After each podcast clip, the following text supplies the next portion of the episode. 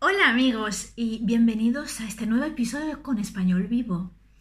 Oggi ti propongo un tema fantastico, i forestierismi nella lingua spagnola.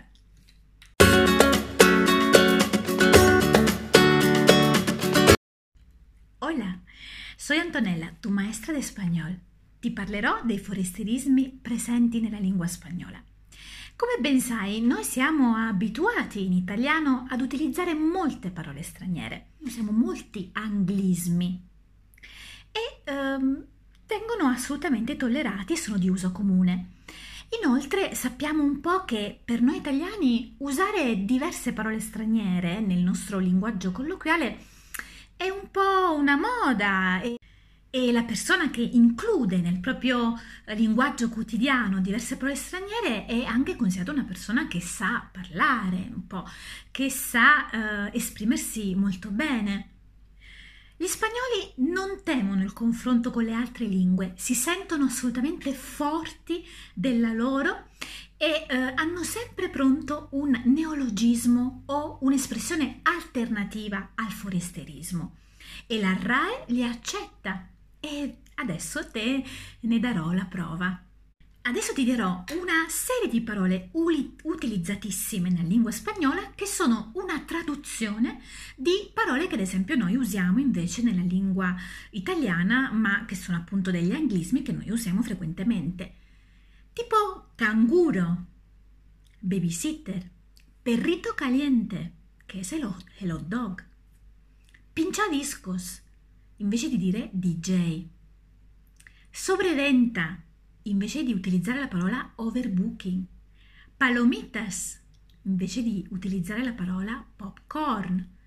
Pulverizador per indicare un prodotto spray. Zona zero per indicare ground zero. E un adattamento dell'inglese knockear per indicare il knockout. Altre parole utilizzatissime sono il ratón, per indicare il mouse del computer, e lo stesso computer che in, spa- che in spagnolo si esprime in due modi, ordenador, utilizzato molto in Spagna, o computador o computadora, utilizzato soprattutto in America Latina. Non parlare dei wifi che gli spagnoli pronunciano wifi. Ebbene, ci sono poi degli adattamenti molto bizzarri potremmo dire degli anglismi ispanizzati, come ad esempio la parola meeting, shampoo, whisky, mira come si scrive whisky, e quella bizzarra ma poco utilizzata di Emilio invece di dire email, ma è piuttosto rara perché comunque c'è un corrispondente spagnolo ed è correo elettronico. Ma questa libertà che hanno gli spagnoli di creare neologismi accettati, ripeto, dalla RAE, dalla Real Accademia Spagnola della Lingua, queste libertà avvengono anche proprio nella pronuncia di molti nomi stranieri che vengono ispanizzati. Ti, mi ricordo quando eh, durante il mio Erasmus nel lontano 2002 eh, in radio sentivo nominare una certa Maria Carrai. Sì, Maria Carrai e non sapevo chi fosse.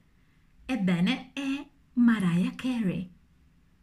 Oppure ti capiterà di sentire e Spider-Man invece di Spider-Man o è l'ombre aragna, come viene assolutamente chiamato. Ti capiterà di ascoltare in radio Bruce e Springsteen. El jefe. Sì, Bruce Springsteen, the boss.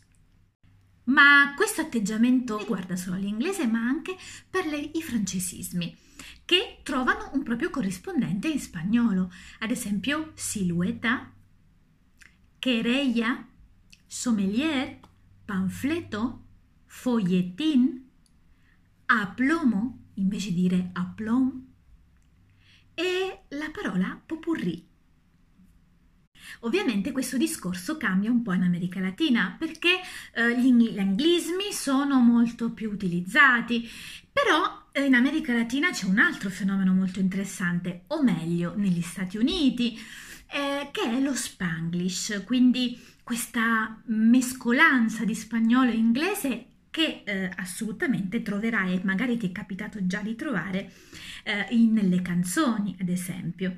Ma è un fenomeno talmente interessante di, ma ne, ne parleremo sicuramente in, in un altro episodio.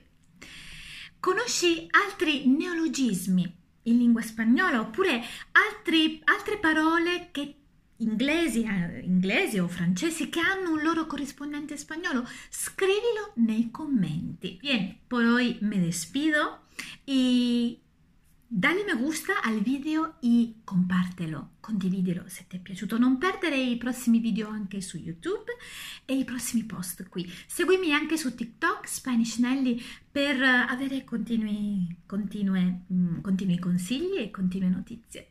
Hasta pronto!